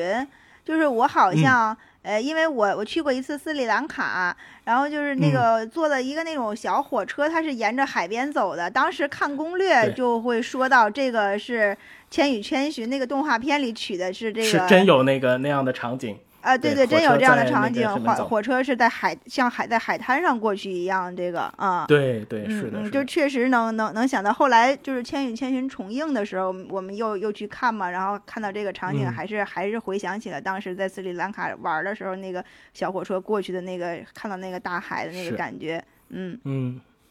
嗯，呃，我觉得呢，就是只要是喜欢的影视剧，就是这些外景地呢，如果时间和财力哈都允许的话，我觉得都应该去看看。你怎么也是出去嘛？你如果有一些情怀在那儿，我觉得这个感受会不一样，跟你纯纯看一些景色，你感受会不一样。嗯、但是呢，就是杨明刚才说到的，很多是他可能身体力行就要去了，就列入他的一个日程了。我没有，我下边说的这些，只是很多都是我心向往之，但是我估计可能去不成的地方，但有些可能应该能去到哈。但我就怕多年过去之后，很多外景地有一些应该已经消失了，或者是完全不一样了。嗯我我只说电影里的啊，比如、我就简简单列几个哈，嗯比如我想看看《肖申克救赎》里边那一大片监狱，不知嗯道现在在不在。比如《阿甘正传》里边阿甘阿甘家的那一所大房子，大房子那白色嗯那大房子还在不在？那个人来人往的白色羽毛掉下来的那个公交站，我估计这个大概率是不在了，或者是完全不一样了，完完完全的面目全非。再比如香港电影里边《无间道》里，就刘德华和梁朝伟站上那个天台那个，能不嗯能看到？大话西游》的片尾，就至尊宝和嗯紫霞在那儿拥抱的那个，嗯那个高高那个墙，对吧？嗯嗯那个那个这个应该是在的，应该是张贤亮老师他的一个影视城，对吧？对对嗯，那个应该有，我看现在还有很多人拍，会会模仿他拍，嗯。嗯，接下来这个这个杨明刚才也提到了意大利，就是《罗马假日》里边，奥黛丽·赫本吃那个冰淇淋的那个嗯高高的那个台阶儿，嗯还有就是吞吞胳膊那个 那个雕塑，那个雕塑，对，就是还有比如台湾电影里边这个《饮食男女》里，就是老父亲退休之前就职的那个圆山大饭店，嗯。还有《喜剧之王》里边周星驰和张柏芝身边的那个门儿，就海边那个门儿和那棵树，但那个在据说据说不在了吧？我前几天听前前前几天听说传闻是不在了，已经不知道是吗？那可能是最近之前，因为因为我也没有我也没有就说十足十足的向往，所以我也没有特别去探究它。嗯你你要找到这个还不找到这个外外景地还不够，还要去拍摄的那个角度上站到那个地方，然后才能是吧？cosplay 一下，对，才能去 感受到当时这个情景，才能回到这个脑子里。然后，呃，刚才杨明说了这个张家界嘛，就是《阿凡达》的这个这个地方哈，我嗯我也是挺向往的，就可能看到它那个扶着的那些山是不是真真正的存在。然后我想。我想去去的一个风景区，因为我很少去国内比较比较著名的这这种风景区，好多地方其实我都没有去过。就比如说九寨沟，就是像 和平中了奖中了奖券之后，香港去不了了，说去一 趟九寨沟，应该还是其实是一个很嗯美很美的一个、一个风景区。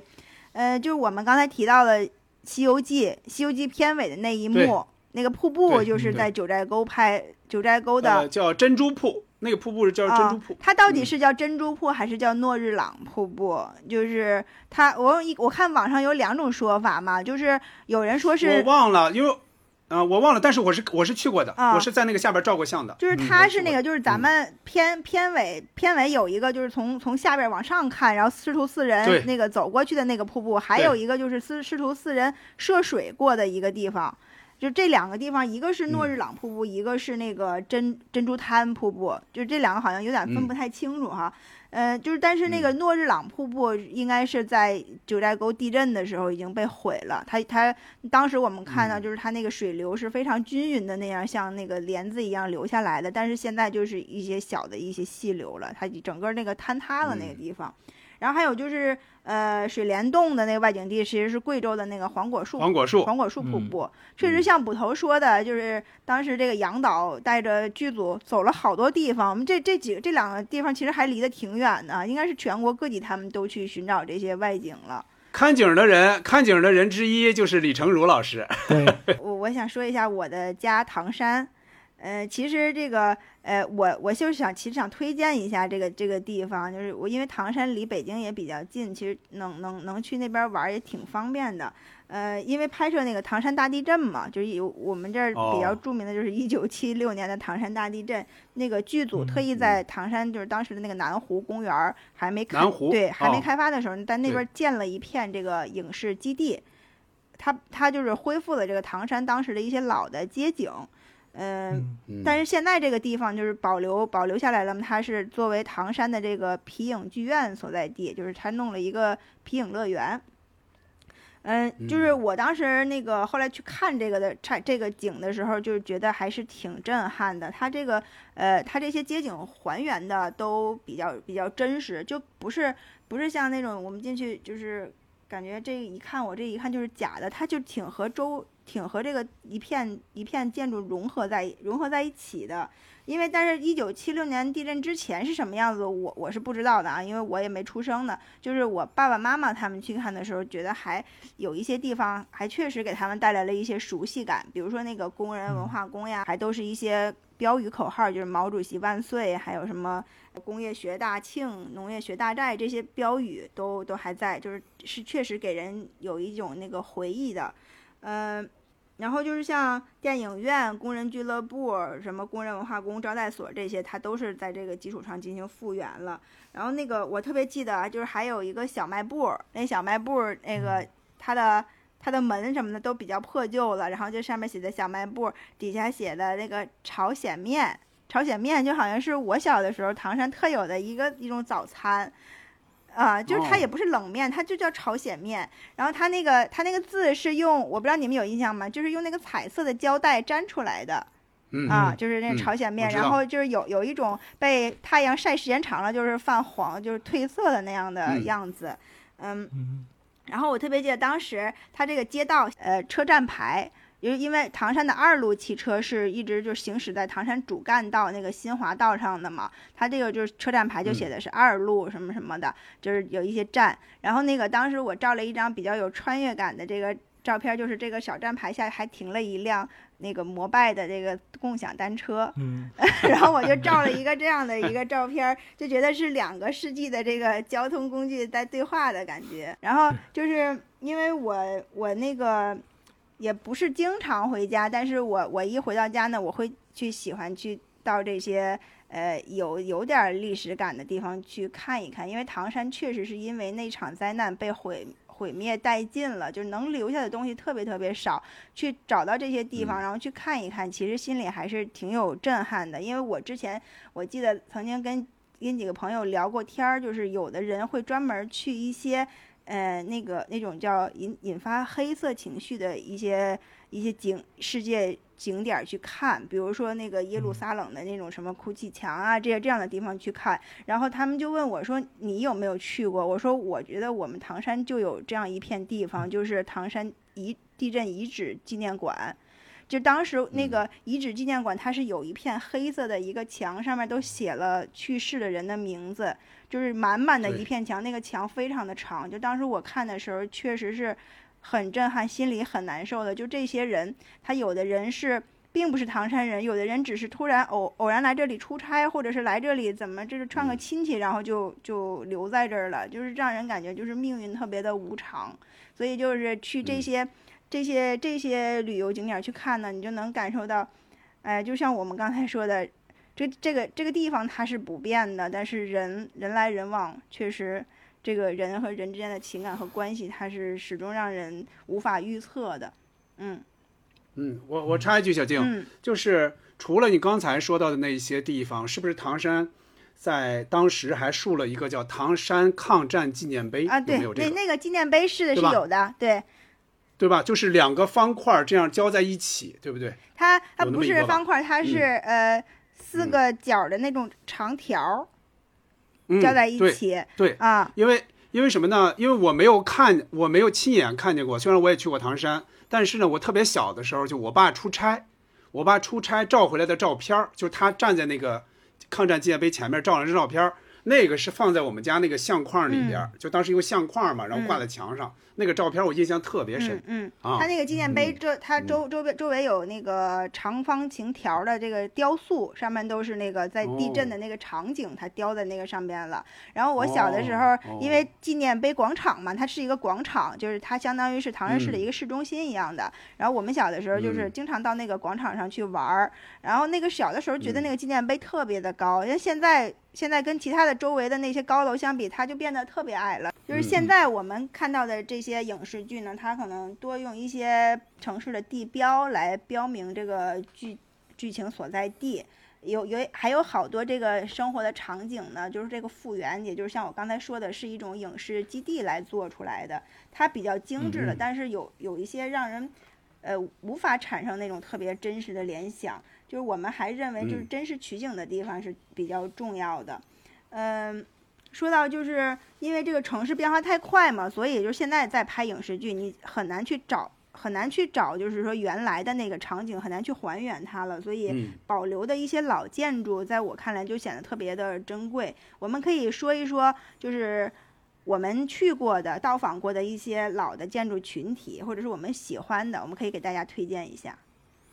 嗯，好，嗯我我先来。我觉得最符合这个题目天津人那个，对，不，我我我先提到一个北京的哈，就是我说说觉得最符合这个题目内容的，应该就是电影《阳光灿烂的日子》。呃，因为我觉得这部剧在网上你可以找到，呃，非常非常详细的热爱这部电影的人提供的一些拍摄的。呃，过就是电影的截图和现代他们再去探访这些地方，呃，包括就是疫情这个阶段，他们有还有人再去看，就是拍到的非常新的这样的对比图。呃，阳光灿烂日子，我现在能在生活里面能感受到的，应该就是张子忠路那一块儿那个非常著名的那个场景，就是呃马小军坐在这个屋檐上，像热铁皮上的猫的那个场景，包括转过来。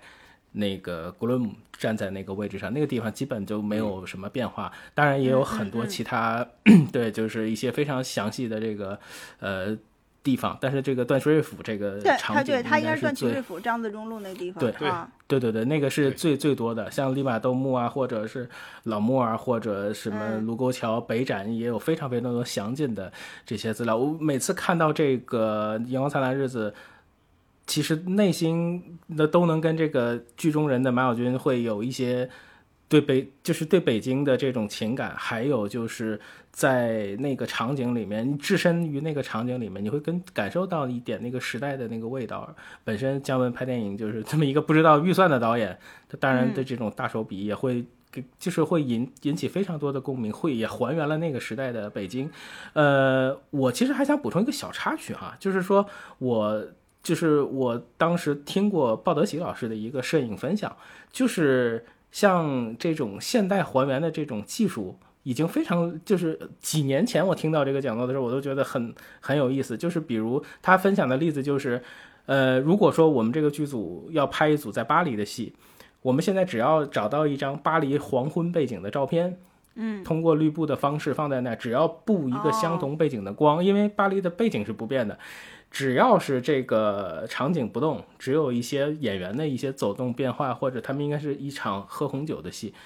就是完全你可以就是在一个摄影棚里就很简单的做到这件事情。嗯对对对，所以很多时候我们看到，可能最最简单的就是一些开车的戏。大家现在看开车的戏，其实都是在影棚里面拍的，后面非常非常真实，那个做的非常非常好。但实际上它就是在影棚里完成的，就是技术现在已经可以做的非常非常精妙，包括不光电影、电视剧也都做得非常精良。呃，所以你这真的是要珍惜这些实拍的这些 这些景对啊、尤其是真的会你在车上去绑很多的这些设备的时候，尤其看拍车戏的时候是非常非常辛苦的。而且我是觉得，呃，在这些人和城市的这种呼应里面，这些东西真的就是必不可少。我呃，另外我想举的这个例子就是天津啊，这是我的家乡。我我其实从小就是。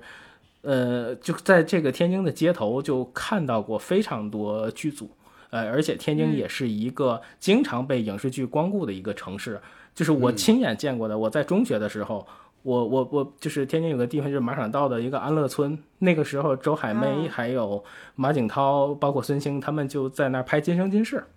我中学的同学，他们就在他们家楼下，所以他每天都可以给我们拿到很多孙兴他们的签字，因为那个时候《家有仙妻》他已经非常红，啊、嗯。呃，包括呃演员姚鲁，他也有一部戏是在那个安乐村里面拍的，像包括像《阳光的快乐生活》，像还有一个一部电影叫 日叫《日出西柏坡》，这些都是我看着他们拍过那个场景，就是非常实拍，然后我会在电影或者电视剧里面再去找，因为。呃，这个这个过程太直接了，而且我记得像是《出西柏坡》那个电影，一辆车开过来，然后我记得当时还有人去挡那些空调，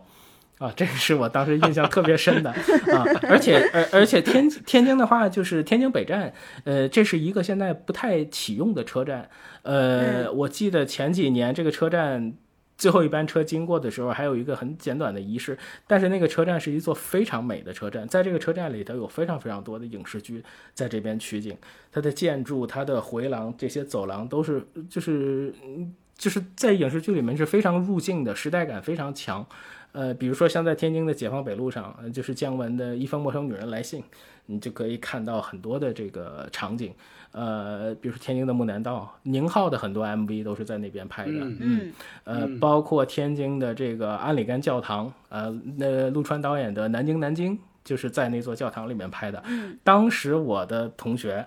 还去那个剧组里面当了一天的群众演员。呃，给我们分享的是这样的，就是他当时一天的酬劳是二十，但是那个戏你们也知道，就是抹得满脸都是灰。后来他洗，后来他洗澡花了二十五。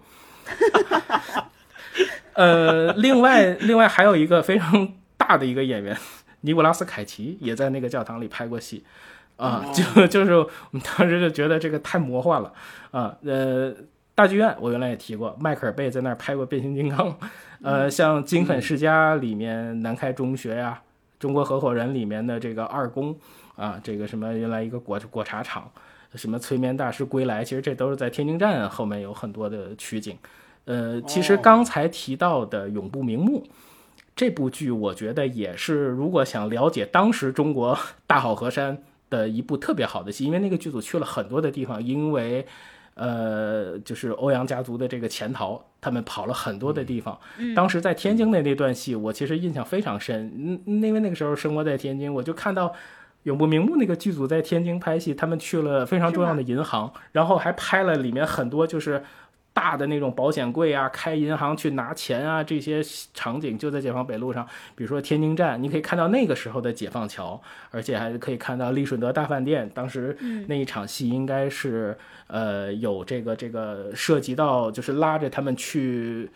去到郊区去交货，所以这个车上还有很多武警，就是非常非常亲切的一种感觉。补充一个，就是我就是天津很很有意思，也是在我家门口拍过的一个戏，叫《独占》啊，杜琪峰导演的，哦就是我跟捕头，哦我们上次吃早点也说，那个电影一开场。古天乐开那个车，直接从一个路口直接怼进人家饭店里，就就是我天天吃早点的地儿，我记得，我记得你说来着。对，就就就非常有意思。嗯而且我在，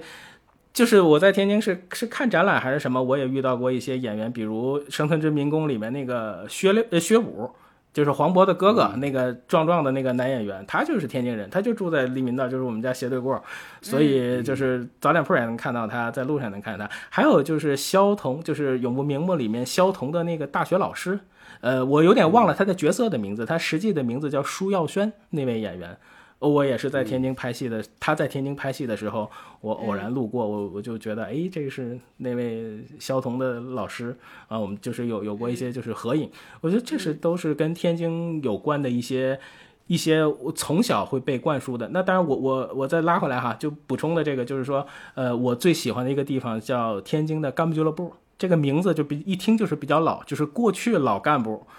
就是他们一些娱乐的地方，娱乐，对对对，一些娱乐地方确实是风景非常好，里面树林、湖泊，里面还有一个最著名的地方叫燕园啊，这是我非常。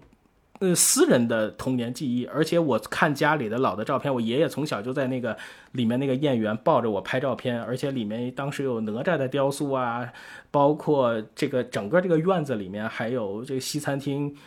过去那种老的游泳池雕塑啊、就是非常美。这个里面拍过很多的影视剧、年代剧，最有名的应该是《风声》。嗯，哦那个、哦对，就是在天津，哦在天津取景，他们有转场，包括现在有很多，比如说像庆王府啊什么的，呃，郭德纲他们也会在用，包括过去风声剧组也在那边有过很多的拍摄，呃，那个里面就是反正干部俱乐部对我来说是非常美好的回忆，那个里面，呃，树影下面有很多蝉。啊，夏天非常好，而且那个时候有有自然博物馆还在里面，还是那种非常简陋的自然博物馆，你可以闻到的就是那个标本的味道，啊，就是都是非常非常美好的回忆。一说起来那个地方，我觉得我的回忆都是有味道的。嗯，我觉得真的天津确实特别美的一个城市，而且天津那些风貌建筑，就是你去，我每去一次的时候都会把他们逛一遍，细细的品，然后看那个上面写的是谁谁谁的故居是什么，过去是什么样的一个楼。每一家呃每一家这么走过去，你整个的嗯历史就可以串起来，而且有非常确实是非常多的，呃。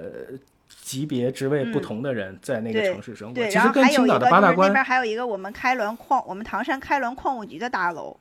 对对对也也是在天津、哦啊。然后到那个地方，南京嗯，因为我南京我爸爸妈南京其实也拍过是开很多嘛，然后所以他们都会去哦那个地方看一下。嗯，嗯，是五大道里面，嗯就是像外院那个建筑里面，什么呃李连杰的电影啊，包括我们之前好像也说过什么《没事偷着乐》，很多电影在里面都有非常多的取景。嗯，包括南京南京里面，在五大道上也拍了非常多的。呃，杨明现在双城生活哈，对对就是我们感觉到你回天津之后，照样有很多可拍的。就以前这两年你是拍北京多，以后多拍点天津，我们也好好看一看。是啊重，新你们刚才都说到了 外景地嗯这个保留的这个问题啊，这个我我也琢磨了，就是我看到小静之前发的提纲，我就琢磨，就是影视的外景地啊，哪怕就这种实景，如果有实景的话，哪怕这个实景不会长期保留，对吧？比如咱们看的时候已经、已经有一点不一样了哈，嗯但是它肯定不会像一些临时搭起来的那些室内景，搭好之后有的可能就马上拆掉了。就是比如说啊，我特别喜欢的像《武林外传》，它最早就是在平谷拍的嘛，它当时就是搭的景，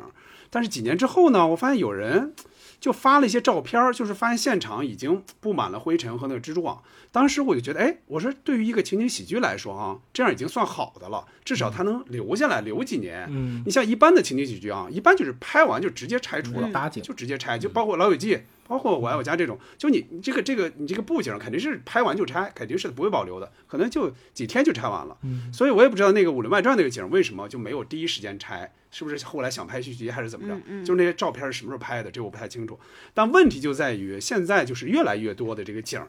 都是临时搭的了。小金刚才也提到这个问题，嗯就是这些景儿里边呢，有一些当然它做成了一个影影视城对对吧？嗯你对于当地人，比如刚才说那个南湖的那个城，嗯对于唐山人来说，哎，我可能还可以去看看它，它保留了一些记忆。但是对于有些人来说，有一些景儿来说，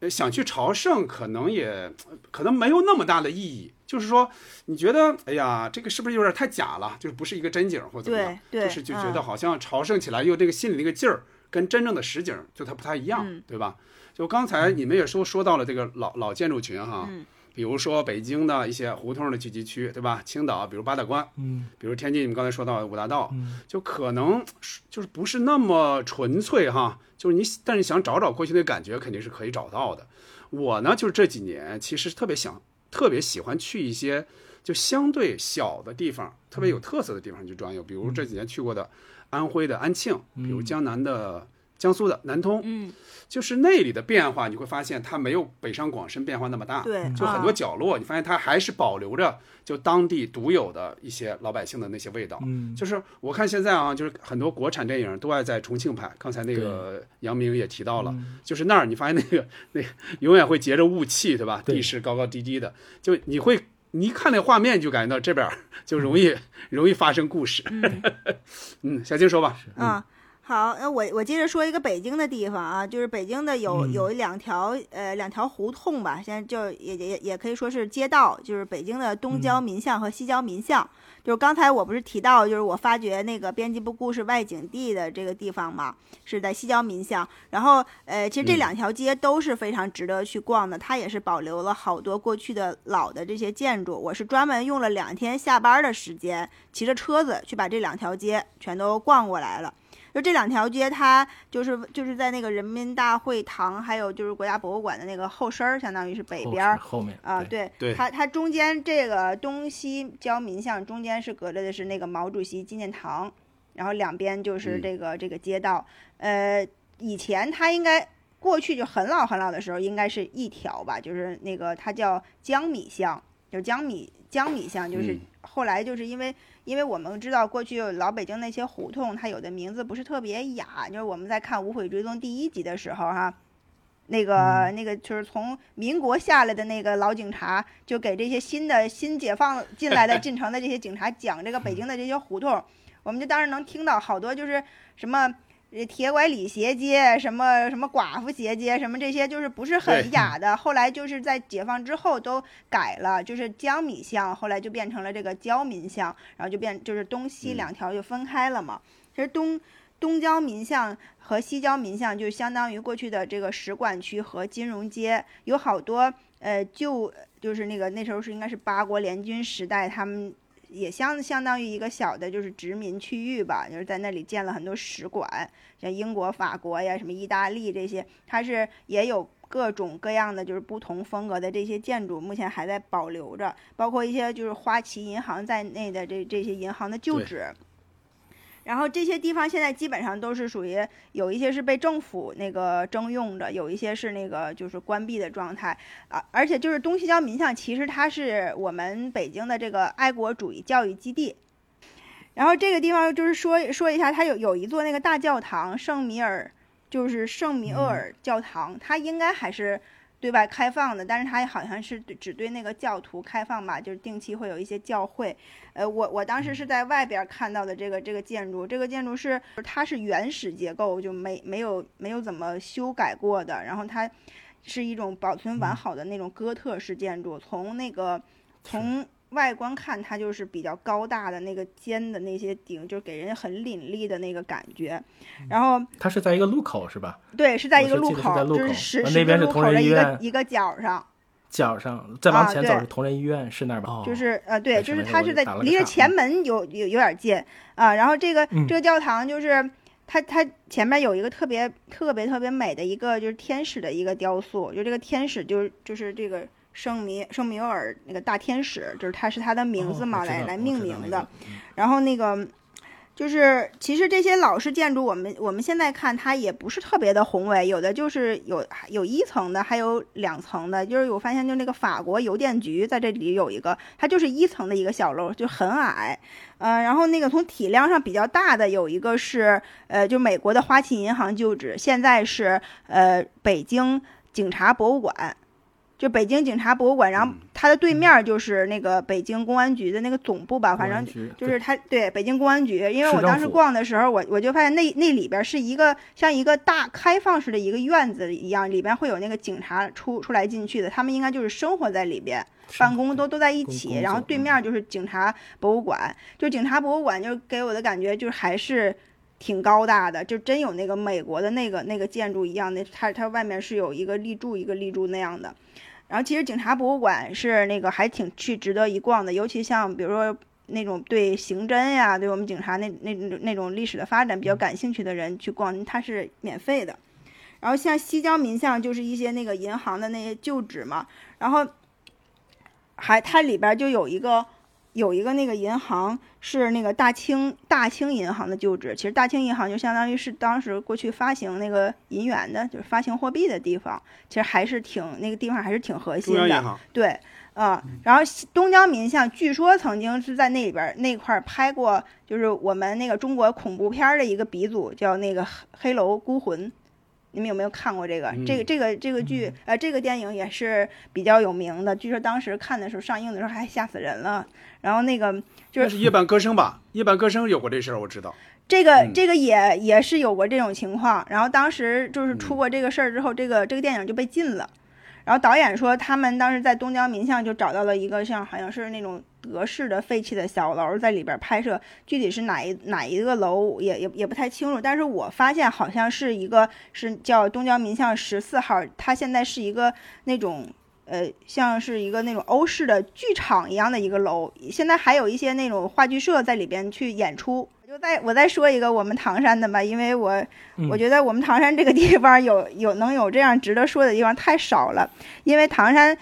唐山地震嘛，它几乎把所有东西都毁坏了，但是还是有一些老的房子留下来的。比如说，就是我们家附近有一个那个老的叫培仁里，就是培育的培，仁仁爱的仁，就听这个名字一看就就是民国时期的那个名字。原来就是这个地方是一个培仁女子中学。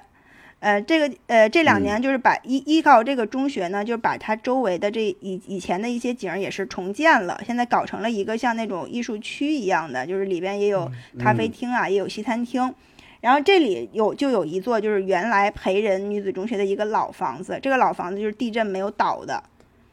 就是它它没有倒，就是因为它嗯。也不是很高，它就是有点像我们现在看到那种粮仓一样，就是那种尖顶一层的，然后就是一个那种呃长长方形长条形，但是它比较矮，是一个大尖顶的一个房子，它地势有点低，它这个房子没有倒，然后离它不远的就是原来那个我爸爸他们单位在叫唐山陶瓷厂，陶瓷厂里边也有一座就是这种老洋房别墅，它现在叫那个汉斯别墅。这个汉斯就是它是一个呃，他是一个那个德国人，他德他他是被我们那当时在清政府是兴建这个开滦矿务局的时候，然后同时也兴建了那个唐山水泥厂嘛，德国的这个工程师汉斯来指导的，指导我们来办这个水泥厂，就给当时给他修了这样一个汉斯别墅，也是我说的那种一层的，就是那种斜顶的那样的一个屋子。我爸爸说，这个这个汉斯别墅以前没有开发的时候，就是他们厂子里的，呃，工人的更衣间。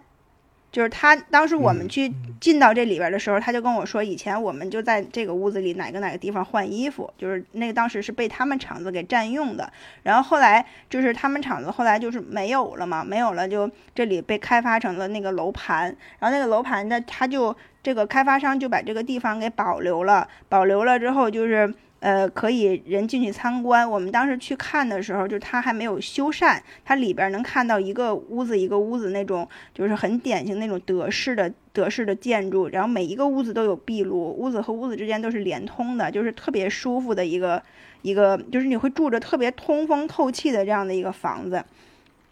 就是用我们唐山那儿老话讲，就是就是就地震倒不了的这种房子，就全是八国联军时代和日本日本侵略者时代盖的，就是不是说他们的人盖的，是他们压迫着我们中国人去，肯定是中国人干的这个活儿，但是只不过可能对他们。他们对这个工程要求非常的高，所以他们的这个房子盖的特别的结实，就是地震的时候，好像仅仅有一些裂缝，整个都没没有倒。那我们就说到最后一个环节了，就是钟爱的这些影视剧外景地，就好像我们心里的一个宝藏一样，也就是想自己默默的去品味，或者是偷偷的去发现，不想它被更多的人去打扰。呃，就是也，但是又不愿意有这样一个地方被埋没，又想把自己的一些发现告诉真的去懂这个剧的一些一群人，所以就以我爱我家为、为例哈，就是有很多人如果去朝圣，他是不是会打扰了那里的人的生活呢？我我是觉得，就是像外景地啊这种，我就觉得，包括一些剧集哈，我觉得我其实真的是现在就是希望它不要太火，懂的人自然会对那个地方心领神会。我觉得就用吕丽萍在小品里那个台词，就是我我希望这个是给我心灵建造一小片绿洲啊，不用发行股票。啊，嗯，这个我我是我是觉得，就是一部电影或者电视剧的这个成功，给人留下了这些动人的画面或者场景。我觉得这个也跟像导演组啊、美术组啊，他们去用心选景，然后跟剧本贴合度很高的这种方式，然后他们做了很多的这个工作，为剧情服务之后，我们才能体会到的这种相得益彰的这种感受。呃，我觉得像就像我爱我家这个为例，嗯，应该。只要是疫情期间不妨碍正常的这个这这个正常安全，嗯，去看，然后去感受，在那儿默默的拍下几张照片，呃，我觉得没有什么问题。而且我我去那边，我我原来是最早发现那个地方，我是一年四季都在那边去过，就是变成了那一种今天天气特别好，我就很想去那儿坐坐。我那个时候还经常就是拍完还圈给捕头和油锅，我就觉得那个地方就是大家会有一种共同的语言和默契，在那边坐一坐就是很舒服。你开心不开心，你都觉得那是一个一个家。尤其那儿后来有了椅子，就觉得就是更方便了。对对，呃，其实影视剧对我我生活里面的那种影响，其实真的潜移默化。就是我我在当时我印象里头，就是办。这个这个，当时办美国的签证的时候，我满脑子都是美国回美国往事里面那个曼哈顿桥和前面那几个小孩儿，就是他会潜移默化的会影响我。包括我现在坐飞机也是，我这个耳耳机一定是偷偷放进去，选中珍珠港那个曲子，就是选一个靠窗，然后在黄昏的时候听。其实这些你想想，其实都是跟影视有关，它就是这样默默的。在影响着我，我也觉得这个行为，当然我也不希望去打扰到别人，嗯，就是心灵里面那块很安静的地方，我就觉得，嗯，它是一种让我特别踏实的感受，嗯，嗯嗯，这个火还是不火呢？就是会不会打扰到当地的一个居民呢？我就觉得你得看它是什么时候火的，它是在那过去那个时候火的，就那个不是粉丝在不是特别疯狂的时代火的，还是在这个时代火的？比如就说我爱我家这个外景地，就说这个剧吧，嗯，你当年绝对是热播，但是呢，当时还没有这么疯狂的粉丝，嗯，对，就是它随着时间的拉长呢，现在二三十年过去了，它经典绝对是经典，但它不会集中到放大到就人人都去追捧，所以说哪怕这个外景地去的人再多，它也不会多到哪儿去，它不会成为现在的有些剧的那种所谓的那种叫。网红打卡，那是绝对不会的，对对，绝对不会的。就那里边的住户呢，对这些偶尔的就不成规模的这种所谓叫朝圣哈，我觉得基本上是可以忽略不计的。反正我每次去，我没见过别人，我没见过别人，除非是我跟另外一个朋友一起去的，除非是这样，我没见过。我觉得肯定不会到那个程度，真正形成困扰。嗯，我听您刚才说，就是朝圣的时候碰到过一个老人，他是就是当时就是不是借用他家拍的那个。那个那个景是吧？啊，当时好像就说到，呃，用他家这个窗户来拍这个景嘛，在他家好像换了一个三百瓦的这个大灯泡，为了让那个窗户那个灯更亮。那老人还说了一句，说当时还花了好多电费，然后剧组也没给 也没给报销什么的。我不知道这这一段是不是从您的书里边来的。没有啊，我我我只是从王小晶老师那儿听说的是，他们确实去里边补光了。嗯，但是具体什么电费这个纠纷我不知道。一般像一般像电影或者电视剧组去呃去到，比如说，因为我我身边大概有两个我认识的朋友，包括我北京舅舅妈的那个房子，都是被剧组看上过，呃，还问过我，就是说如果这个这个这个万一被选做一个。拍摄的主场景需要什么。当然，我记得当时有那种顺口溜哈，就说什么蝗虫飞过，什么走过。最后一个就是剧组在你这儿拍过戏，就剧剧组来过，就它是一个呃，其实是一个破坏性相对比较强的一种方式。这个详见电影不见不不散，你就见不散，知道不见不散怎么样。不见不已经。俩烟头了，已经俩烟头了。俩烟头了。对，就是呃，另外一个就是包括小金刚才说的这个特别对，就是影视剧的灯水很多费用是要单独要结算的，这个是要剧组来承担的，不，这个不能算在国内，因为它那个电量是耗的是非常非常大的。嗯，没错，没错。嗯，我接着刚才我那话头说啊，我觉得跟那会儿形成对比的是现在的，就真正形成困扰的是现在的一些所谓的一些流量演员，他们演的一些热播剧。嗯，这些呢，可能被这个疯狂粉丝看出来，哎呦，这是在哪儿拍的，是吧？这个很快就能流传开，我我我敢说，接下来就有可能产生一些比较疯狂的一些行为。嗯，这个是有可能对那儿的居民形成一些困扰的，而且呢，很多地方一旦跟这些网红因素贴到一起，就给人一种复杂的一种是是是感觉。嗯就是说我呢又想看看，嗯，但我又不想被那些人破坏了心情。对于这些地方呢，哎呀，就是对我这样的中原人来说啊，哈，我觉得就是不追也罢吧，不不不去也罢，不去点那个毛也罢，就排那么大长队，到地方之后也就摆拍那么几张照片，没什么意思。就是好在呢，就这段时间你看哈，就走入正轨了啊。这段时间流量演员出演的这个影视剧肯定会降温的，对吧？嗯让影视作品回归影视作品，而不是单纯的这个追星，这个我觉得是好事儿。嗯，小静，嗯嗯首呃，首先我我觉得不不能说不说是否被打扰哈，就是首先如果这个地方被选做了一个电视剧的外景，然后呃好多年之后，它还可能比如说重播呀，或者是不断的出现在大家的这个这个电视里边，能被大家记住，我觉得这就是一个特别奇妙的一个缘分，